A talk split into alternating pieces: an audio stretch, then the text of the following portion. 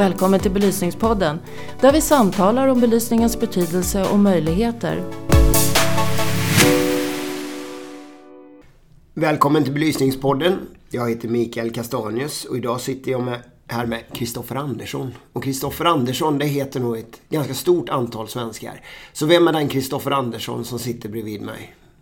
Just idag så är det Humanas fastighetschef som till stor del lägger all sin tid på bättre äldreomsorg. Och att göra bättre hus med bland annat mycket bättre belysning än vad man tidigare sett. Och för att göra det, vad har man för bakgrund då? En gång för länge sedan KTH Väg och Vatten och sen har jag byggt lite alla möjliga sorters hus men från 2009 har det blivit väldigt stort fokus på äldreomsorg och äldrevård. I många olika former där jag har varit, jobbat i produktion som platschef och sen projektledare, arbetschef och efter några runder hamnade jag på Humana 2013. Och Humana, för de som inte känner till det, har mer än äldrevård. Vad finns det att säga om företaget i stort? Humana kan man säga är Nordens ledande idé, idédrivna eh, vårdbolag. Eh, vi finns i Sverige, Norge, Danmark och Finland. Vi har cirka 14-15 000 anställda. Och vi ger varje dag vård till lite över 7 000 kunder. Och där sitter du som fastighetschef. Det stämmer. Och hur skulle du beskriva din roll som fastighetschef som jag har förstått ganska tydligt när vi har pratat med dig innan inte är helt lik andra fastighetschefsroller? Jag skulle säga att det är en enormt stort fokus på att göra långsiktigt hållbara fastigheter för att kunna bedriva så god vård och omsorg till så många människor som möjligt. Eh, för att göra det här däremot så måste vi vara inblandade i alla delar av processen. Från hur vi bygger husen till varför vi bygger dem, var och med vem. Och ändå viktigare, vem som ska bo där. Och hur vi ska komma fram till en lösning som funkar för våra boenden, vår personal och alla som är inblandade i att fungera i de här husen på ett eller annat sätt. Eh, och det kräver att vi har en enorm ödmjukhet genom alla delar av processen att skapa nya fastigheter. Och eh, man kan väl konstatera att väldigt ofta när det handlar om kommunikation kring äldreboende så, så är det ganska negativ kommunikation. Och nu sitter vi här med Belysningspodden och belysning är ju ett verktyg som ni satsar ganska mycket på i era äldreboenden. Eh, hur kommer det sig att ni gör det i era boenden? Om man tittar generellt idag med kunskaper inom belysning och sen specialinriktar den mot vård så får man ganska snabbt fram att det finns två styrande lagkrav. Det finns arbetsmiljö och det finns boendemiljö. För att vara helt säker på att man klarar det här så går man på arbetsmiljö. Och lägger en ljusmatta som inte går att beskriva på ett annat sätt som horribel. Och den behöver användas aldrig någonsin. Eh, men det är där man stannar eh, och på ett sätt så gör man helt rätt men det blir helt fel. För man tänker inte på vem är det som faktiskt bor där och jobbar där all annan tid när vi inte städar. Så vi valde för länge sedan att utmana det här och titta på hur skapar vi en så hemlik boendemiljö som det bara går. Det är jättevanligt, det pratas om hela branschen. Det ska vara hemlikt, det ska vara trevligt. Och så gör man allting hemlikt och trevligt förutom belysningen som fortfarande är kontor slash arbetsmiljö. Eh, och i den resan som vi gjorde, började i Gävle, så utmanade vi varje del. Vi hade tur att få väldigt duktiga konsulter med oss som vi kunde jobba med som gav väldigt bra input och var med och vågade utmana gamla sanningar. Och de var även nog duktiga på att sälja in sina idéer så att vi sa ja. Det känns som att när man pratar med dig, inte minst före podden här, som att du har ett väldigt stort genuint intresse i just belysningen. Var kommer det ifrån? Eh, det genuina intresset är inte bara belysning, det är helhetsbilden av att komma in i en fastighet. Där allting måste hänga ihop i en röd tråd, att du har en bra anpassad belysning till bra anpassad färgsättning och bra anpassad inredning och möblering som hela tiden hänger ihop. Och efter många års byggande så har jag för första gången sedan jag började på Humana fått chansen att sy ihop alla tre delar och göra det så optimalt det går. Eh, utifrån att det ska vara trevligt för den som bor där. Det breda intresset handlar om att det går att skapa mer kvalitet för samma mängd pengar om man orkar driva igenom alla delar samtidigt. Och den stora drivkraften bakom det är man riktar sig ändå mot folk som inte själva väljer att flytta in. Och när det inte är ett medvetet val att flytta in så ska man inte hamna någonstans där ingen skulle hyra om det var en fri marknad. Är ni unika om att tänka så tror? Jag hoppas inte det men eh, det byggs ju väldigt många hus. Och jag tror att alla har en eh, fantastisk förutsättning att göra ett bra jobb men att det oftast i landet lagom blir väldigt lagom när alla fått säga sitt. Präglad av Folkhem-Sverige kanske. Lite så. Men du nämnde Gävle och det var ju ert första projekt, eller det, inledningen på det här som sedermera har fortsatt kan man väl säga. Och det var mycket då dynamiskt ljus och eh, strategiskt styrningstänk och så vidare. Men för de som är i branschen förstår det här, men om man är lite utanför branschen så är det väl kanske lite svårt att förstå vad man menar. Kan du förklara vad det är ni har gjort på ett enkelt sätt? Vi har skapat en fullständigt dynamisk ljusmiljö som håller samma dygnsrytm varje dag oavsett hur det är utomhus och som stimulerar aktivitet när den ska ske. Eh, enkelt sett, när det är eh, frukost, lunch och middag, då är det mest ljus vid köken. Det är lätt att se att nu kommer någonting hända där. Eh, och det gör att för våra äldre kunder så kan de se att nu är det lite ljusare där. Det händer förmodligen någonting där. Man går och tittar. Eller man känner att det är någonting på gång. Eh, vilket gör att det är ett eget val. Och det är också bättre belysning när man ska äta. Men det är lägre belysning sen när man ska titta på TV så att inte TVn blir utbländad. Det är väl jättesvårt att förklara på... Jag har svårt att förklara för mig själv om vi går ner på den nivån. Men det handlar om att ge rätt ljus på rätt plats när det behövs. Och det enda sättet att göra det är att ha en dynamisk ljusstyrning som hela tiden ändras. Vi belyser de delar som är viktiga just då. Och det var ju lite som du nämnde här innan podden också, just det här som man faktiskt inte har tänkt på själv innan. Men i många sådana miljöer, likvärdiga miljöer om man säger så, så går det inte ens släcka ljuset. Nej, alltså, det, det lyser alltid lite grann och nattlampa som för barnen ungefär. Alltså det... Ja, men det, det finns ju en stor svårighet att flytta över en elprojektörs kompetens om hur man ritar el till en verksamhet som inte är kontor och det är inte bostad.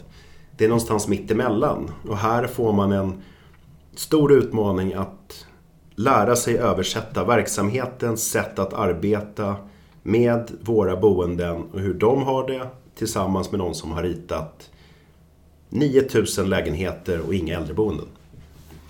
Och hur ska man översätta det på ett fint sätt från säga, den konstnärliga mjuka värdena-sidan in i hård CAD-ritning?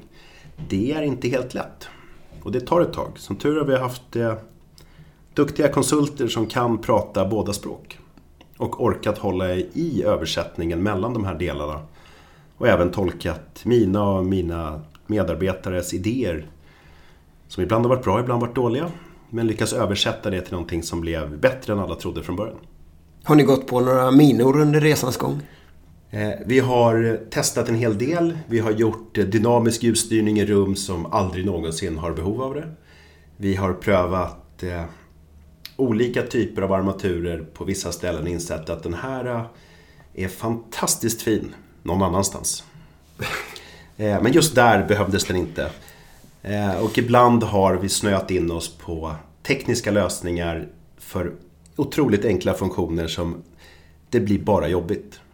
Vi hade en idé i Gävle om att vartenda stämningsbelysningsuttag för julgransbelysning i varje lägenhet skulle gå att klockstyra individuellt.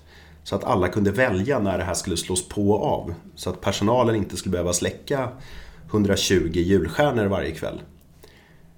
Att översätta den eh, fantastiska tekniska idén till att det här är en ljusapp som gör den inställningen per rum och få alla våra medarbetare tycka att det var en bra idé, det har vi lagt ner.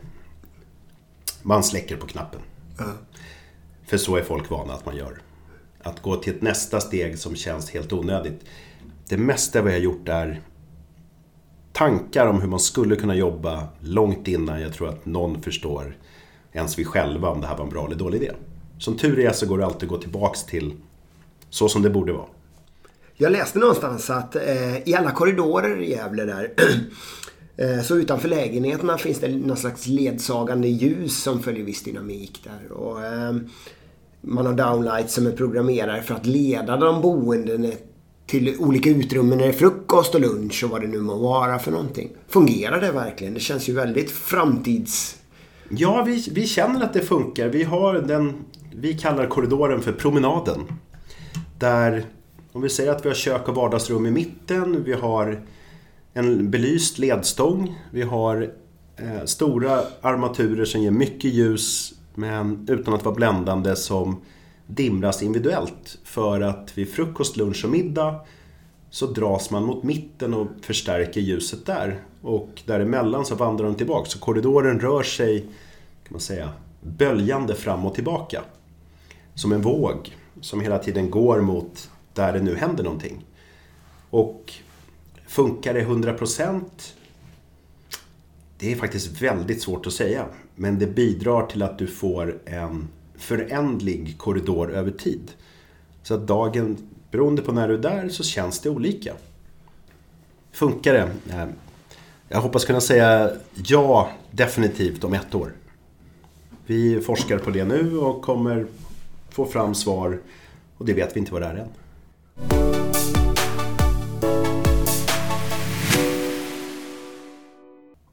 En annan fråga som jag tänkt mycket på det är ju det här att det diskuteras ju mycket eh, när det kommer till sjukhusmiljöer, om vi kallar det så i en bredare bemärkelse, så är det ju oftast anpassat efter personalens behov.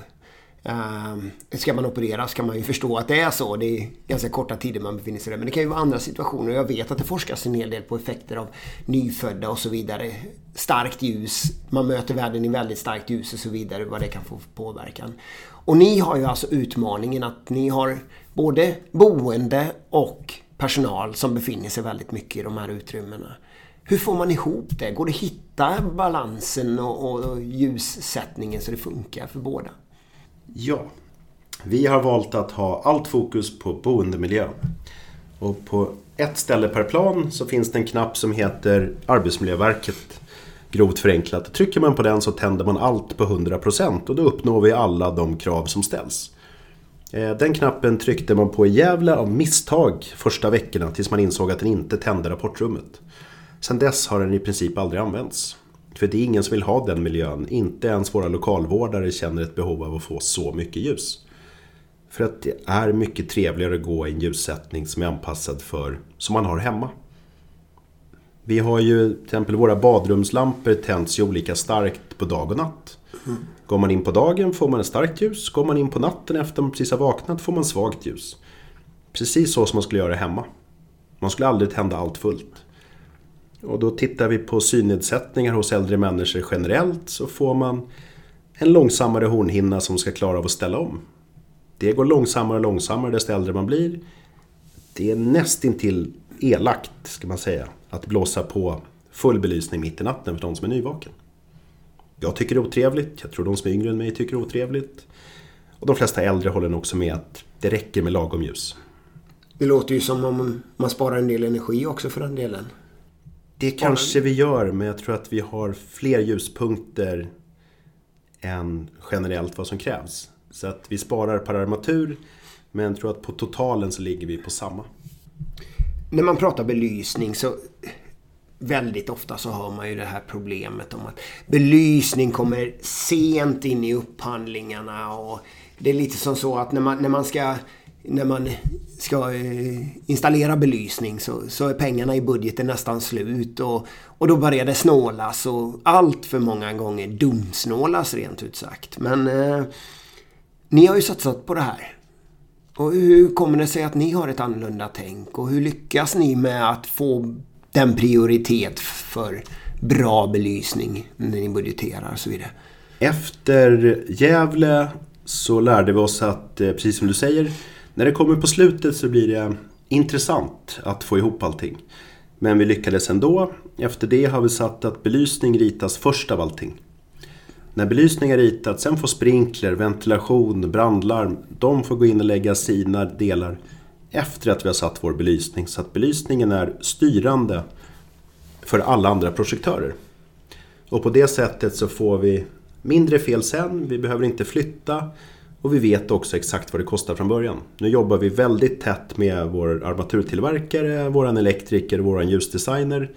Så vi redan innan huset byggs har en ganska klar bild på exakt hur mycket det kostar. Och då kan vi budgetera för det och satsa på det så att vi fortsätter bygga den miljö vi eftersträvar. Det här med just samarbetet med armaturtillverkare som naturligtvis är intressant att lyssna lite mer om. Eh, från början sa du att det var lite svårt. Ni fick eh, specialbeställa och så vidare. Nu går det lite enklare misstänker jag. Nu finns... Nu, nu har ni bra leverantörer och så vidare. Ja, vi började med att rita upp de här lamporna. Inte vi, vår ljuskonsult som gjorde det här jobbet. Eh, ja, ljusrum, Jonas Lindahl tog fram det här och hjälpte till att skapa den här helt nya armaturserien för att vi skulle få det. Först tillverkade vi utomlands och nu har vi tagit hem det till Sverige för att få bättre leveranssäkerhet och en lättare produktion som vi kan styra över. Prismässigt så är det ungefär samma men vi får en annan återkoppling från våra leverantörer när de finns i Sverige. Just det här med, med eh, samarbeten med ljusdesigner och så vidare som tyvärr många hoppar över om man säger så. Eh, för dig låter det som, trots att du själv är en enorm eldsjäl och kan en hel del, så låter det på dig som det har varit oerhört viktigt det här dialogen med, med ljusdesigner och även arkitekter. Att ni är ett team mer eller mindre när ni... Vi är bara ett team för att alla... Vad säger? Det är bara ödmjukhet. För att alla var för sig är fantastiska och kan göra väldigt mycket. Alla ihop blir någonting helt annorlunda som är ändå bättre. För vi får in otroligt många kompetenser som gör allting för att det ska bli så bra som möjligt åt alla håll. Eh, den produkt vi då får ut blir helt annorlunda och den blir bättre än vad varje enskild del klarar av att leverera själv. Min kompetens är inte ljus, det är inte färgsättning och det är definitivt inte möblering. Eh, och det är jätteduktiga människor som jobbar med vårt team och i vårt team för att det här ska bli så bra som möjligt. Utan det handlar mer om att våga släppa lös alla. På väldigt eh, lösa ramar i helheten. Men storheten på vad vi ska åstadkomma, den är känd. Och där får ju alla anpassa sig till varandra och att vi satsar åt rätt håll. Och när vi gör det tillsammans, då blir det bättre än om vi jobbar själva. Men Humana det är ett noterat företag. Eh, många gånger så brukar man ju generellt eh, säga att ja, ska man få företag att ändra sig så ska det antingen vara lagstiftning eller att de ska tjäna pengar. Hur räknar ni hem de här? Eh, tjänar ni pengar på det? Vi tjänar nog inte pengar, vi förlorar inte pengar, men vi får... Vi har gjort LCC-kalkyler. Teoretiskt sett så sparar vi lite pengar på elförbrukningen kontra att byta ljuskälla och de sträcker sig i 16 år. Så att sanningen i dem är nog blandad. Men jag tror inte att vi förlorar utan vi får istället en, en bra miljö som gör att det blir bättre för alla runt omkring. Och det tror jag genererar, kanske inte pengar, men ett välbefinnande som i sin tur gör att det blir bättre för alla. Kan du beskriva sättet ni jobbar på? Nej, men vi, vi försöker jobba parallellt med alla ingående delar från första dagen när projekteringen startar. Vi har med oss allt. Eh, och vi gör det tillsammans och alla anpassar sig till varandra där det går. Men belysning och logistiken i fastigheten är styrande för allting annat. Och det, det roligaste att se är att vi börjar som vanligt med en vanlig projektering. Vi börjar bygga ett hus som vanligt och någon gång under stomkompletteringen när vi ser att väggar och tapeter börjar ta form belysningen kommer upp så får alla nästan alltid på alla entreprenörer känner en aha-upplevelse över att det de bygger är inte samma som de brukar bygga. Och sen brukar nivån på allting höjas ändå mer bara av att det blir en viss stolthet i att de är med och gör någonting annorlunda. Som de själva tycker blir bättre. Det bygger nog på att från början till slut så vill alla samma sak. Man vill ha någonting som är större och bättre än man går in i från början. Och då är alla med och bidrar efter förmåga och intresse, vilket är valt efter de som har väldigt stor förmåga och intresse, att vara med och påverka till att få, få ut det bästa av alla. Och det arbetssättet är väl inte unikt, men det bygger på att man inte jobbar i separata filer utan vi jobbar helt parallellt.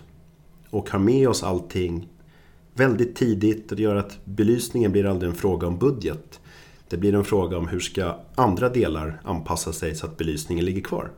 Hur ska ventilation dras för att inte förstöra för belysning? Hur ska vi få bort fruktansvärda delar i nyproduktion som ibland dyker upp så att det inte ger fula skuggor? Varför belyser vi med en viss reflektor på en kökslucka? Ja, det blir en fin ljusbåge på den. Då kan det inte sitta någonting i vägen. Eh, vi visar väldigt mycket bilder och vi har nästan alla våra startmöten på ett hus vi precis har byggt. Så alla projektörer som aldrig har varit med, det är alltid nya, får komma och titta. Och sen börjar vi vårt startmöte på en ny proj i en befintlig fastighet som vi precis har byggt. Där man får en väldigt stor förståelse för vart vi ska bygga nu, fast ändå bättre.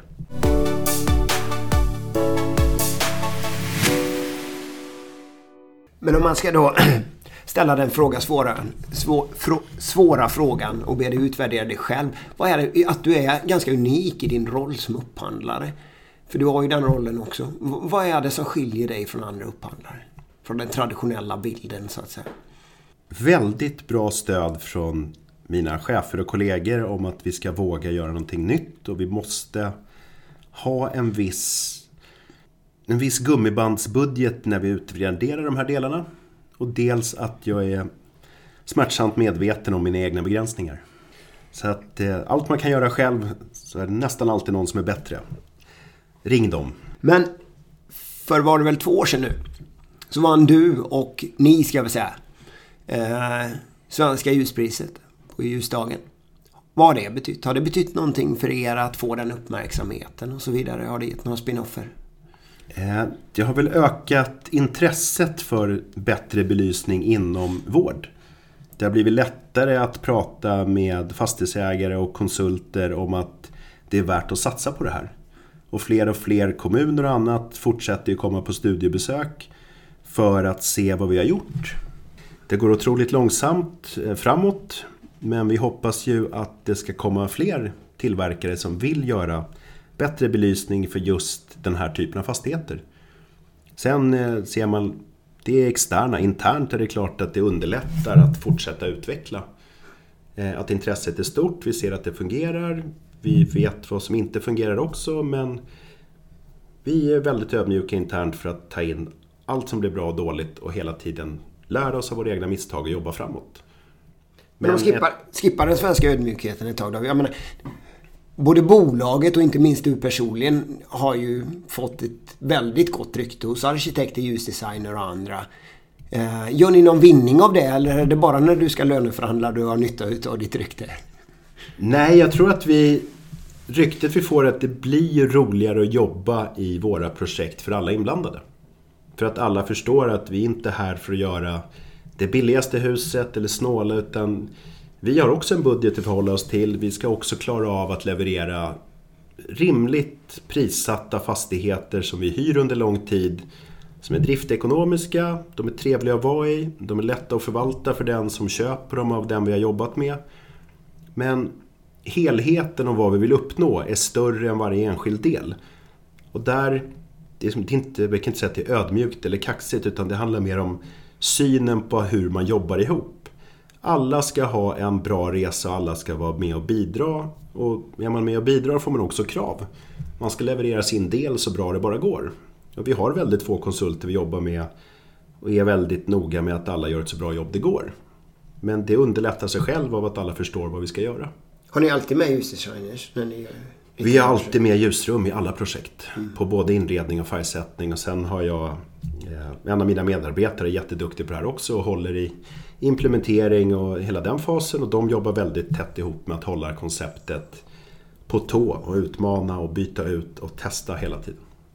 Har du alltid känt dig trygg i den här satsningen? Har du aldrig känt i början där när ni satt och planerade i Gävle att håller jag på med ett socialt experiment nu eller blir det verkligen bättre för de som ska bo här?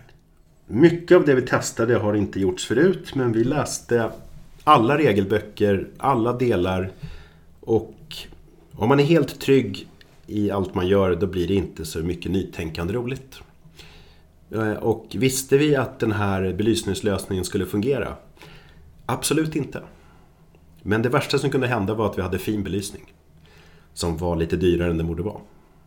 Nu har vi bra belysning som även gör mer än att bara lyser. Och det var liksom målet. Men det sämsta som kunde hända var att det blev ljust. Och nu ska det väl också till ett forskningsprojekt på det här för att nu ska ni få det på papper också? Hur. Eh, ja, vi har ju sökt och fått anslag. Eh, vi har eh, några forskare inne som ska titta på det här. Hur får vi en optimerad dagsljuskurva, omfältsljus och allmän ljusbild inne i både lägenhet och allmänna utrymmen för våra kunder som blir så stödjande som det bara går i deras vardag. Eh, och att hitta fram till den lösningen där vi ser att vi har bäst ljus för en väldigt stor grupp människor i ett hyfsat stort åldersspann finns det inget lätt svar på. Men vi, vårt mål är att hitta någon typ av standardinställning som är väldigt bra. Som också finns ett stöd för forskningsmässigt att det här är det bästa vi kan hitta just nu. Och den kommer vi nog få omvärdera minst en gång per år framöver. Men det är värt att göra det för det kan bara bli bättre. Men varför tror du egentligen att inte fler har följt er? Varför kopieras inte konceptet? Det finns ju en viss uppstartsträcka att gå från standard till någonting annat. Eh, både tid, intresse och eh, ekonomiska förutsättningar. Samtidigt som det krävs ju att du har flera olika människor som driver sin del. Och verkligen är intresserade av olika delar och att man får ihop det. Och av personligt intresse så tycker jag att det är roligare att bygga fint, invändigt, trevligt. Sen har vi många som tycker att det är viktigt att det är bra möbler, att det är bra färgsatt. Och att allt det här hängs ihop med ljus. Så att det blir en förstärkande del av det vi gör. Sen har vi gjort kanske 80% som inte har med ljus att göra. Det är hur vi jobbar med ventilation, el generellt, varför vi har vissa material för städbarhet, underlätta, halkskydd. Men vi bröt ner alla beståndsdelar av en fastighet till noll och började om. Och valde varje ingående komponent med utgångspunkten att det måste vara bra för den som bor där. Först, när det är bra för den som bor där ska det vara bra för personalen. När det är bra för personal, då har vi täckt in de två viktigaste delarna. Då kan vi tänka på det ska vara långsiktigt ekonomiskt och det ska vara lätt att underhålla. De tråkiga liksom, aspekterna av att bygga allting. Men går vi på personal och boende, våra kunder först, så blir det en annan syn på det. Då väljer vi mer hjärtat före plånboken. Och du berättade här eh, inför samtalet också att du hade inte kunnat, eller ni ska vi säga, företaget hade inte riktigt kunnat eh, räkna med att eh, hur snabbt ni skulle kunna bli av med era eh, lägenheter i Gävle. Alltså det gick mycket snabbare än vad ni hade planerat. Ja, vi fick en större ska vi säga, större intresse för vår fastighet än vi trodde. Det flyttade in väldigt många kunder väldigt fort. Eh, det var jätteroligt och vi har fortfarande idag ett bra rykte för den verksamheten. Framförallt för vården och väldigt mycket på grund av fastigheten. Eh, att det är, det är en trevlig miljö som man verkligen uppskattar att vara i. Det är ju bara att för alla oss inblandade att tacka och ta emot. Att, kul att ni gillar vad vi gjorde med huset. Ändå roligare att de som jobbar där varje dag ser till att det håller i sig så.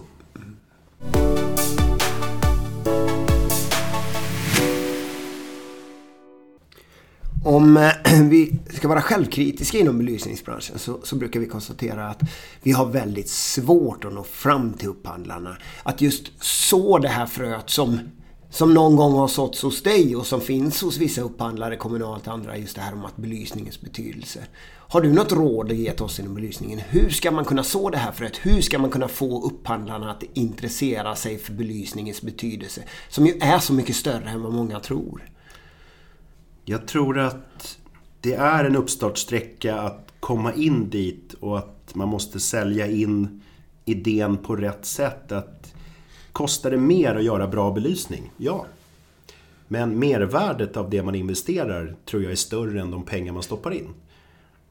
Där krävs det nog en väldigt duktig intern policy samtidigt som man har väldigt förstående chefer. Eh, vilket blir en omöjlig diskussion för nästan alla som lyssnar. Att få ihop det. Men det går att visa på goda exempel. Det går att titta. Måste man gå 100%? Nej, men man kanske kan börja med 25% eller 50% och byta ut det som verkligen gör skillnad. Väldigt få uppskattar för stora ljusmattor som inte är dynamiska. Det blir inte en trevlig miljö att vistas i. Ska man vara Självkritiskt så är väl de som är med och bestämmer de som sitter minst i de miljöerna. Men om man tittar på, på offentliga upphandlare som kanske är svårast att nå. Det kan ju finnas naturliga förklaringar men väldigt få som ska upphandla allt. Från skolböcker till eh, belysning och ja, man har väldigt många områden att upphandla. Men är det många som åker till er? Och där krävs det ju ett politiskt stöd. Är det många andra kommuner, tjänstemän, politiker och sånt som besöker Gävle och era boenden, tittar och tar till sig det här? Ja, vi har... Första mars i år hade varit öppet i tre år. Vi har väl haft någonstans 150 till 200 studiebesök under de tre åren. Eh, både nationella och internationella studiebesök som har kommit och tittat på miljön, hur vi har gjort och varför och även självklart studerat vården. Men fastigheten drar ju för att den skiljer sig mycket från andra äldreboenden.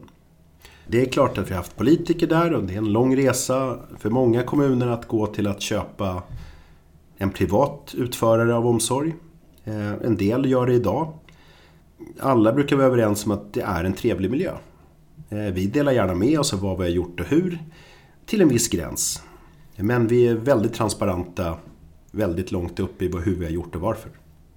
Tror du att du hade suttit här idag om du inte hade jobbat på ett privat företag? Hade du kunnat förverkliga dina drömmar på något sätt tror du inom det offentliga? Ja, man vill ju säga ja men jag chansar på att förmodligen inte. Och jag tror att det är inte säkert det hade varit oavsett privat bolag. Just här handlar det om en, just då, rätt personer på rätt plats i alla delar som gav mig möjligheten att göra det här. Vad har du för drömmar nu då? Hur ser framtiden ut för Mona? Vad ska du göra nu? Få belysningen att bli ändå bättre samtidigt som den ger mer än bara ljus som den gör idag på ett ändå bättre sätt och sen se hur kan vi få det belysningen gör att även göra någonting mer. Och med mer menas, vi har belysningen, ja den är en stödjande funktion, den ska hjälpa till. Men kan den vara ändå mer förstärkande? Kan vi se att vi behöver mer dagsljussimulering och varför och på vilka ställen? Hur kan vi få folk att må ändå bättre? Både personal och våra kunder. Och kan vi på något sätt se att det här äh, går att bredda till fler fastigheter?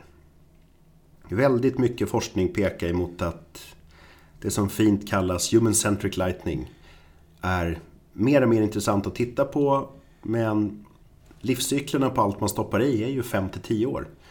Så innan man får en chans att bygga in det nästa gång på kontorsmarknad eller boendemarknad så måste det nå till fler genombrott och att tekniken prismässigt kommer ner så att fler tycker att det är värt att köpa. Vi har ju pratat mycket om Gävle här nu då, som var första eh, fastigheten. Sen har ni ett antal efter det som är byggt enligt det konceptet. Kommer du någonsin att gå tillbaks till ett mer traditionellt byggande? Eh, eller kommer du fortsätta utveckla det här konceptet vidare? Bara utveckla vidare. Jag skulle inte bygga en eh, standardprodukt igen. Kan du göra mer med belysning? Inte mer, men bättre. På vilket sätt då? Jag är helt säker på att vi inte har nått 100% i alla utrymmen och det är inte frågan om hur vi belyser, det är varför vi belyser. Och vad. Ljus ska vara en stödjande del som stimulerar den miljö vi är i på ett sätt som gör att det känns ändå bättre. Och där är jag inte den som är helt rätt person att svara på exakt hur. Men det går alltid att göra saker bättre. För du pratade mycket om det här också. Att man, om jag förstod det rätt, man ska inte se belysningen isolerat. Utan att man måste också se färgsättning och möbler och så vidare. Allting ska fungera. Ja, det, det är en helhet som måste sitta.